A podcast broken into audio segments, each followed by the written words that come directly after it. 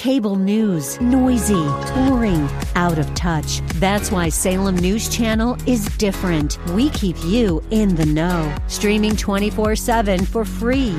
Home to the greatest collection of conservative voices like Dennis Prager, Jay Sekulow, Mike Gallagher, and more. Salem News Channel is unfiltered and unapologetic. Watch anytime, on any screen, at snc.tv and Local Now Channel 525.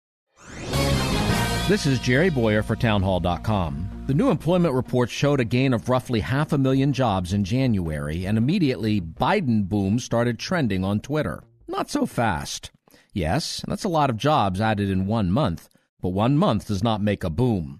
For most of the past year, job growth has been weak and the economy faltering. Real wages fell and people's savings fell along with them. Credit card debt mounted up. People who were out of the workforce saw their savings and credit depleted, read headlines about layoffs, and got worried enough to go back to work. Usually, new jobs are a sign of a growing economy, but the growth data points to a stagnant economy right now.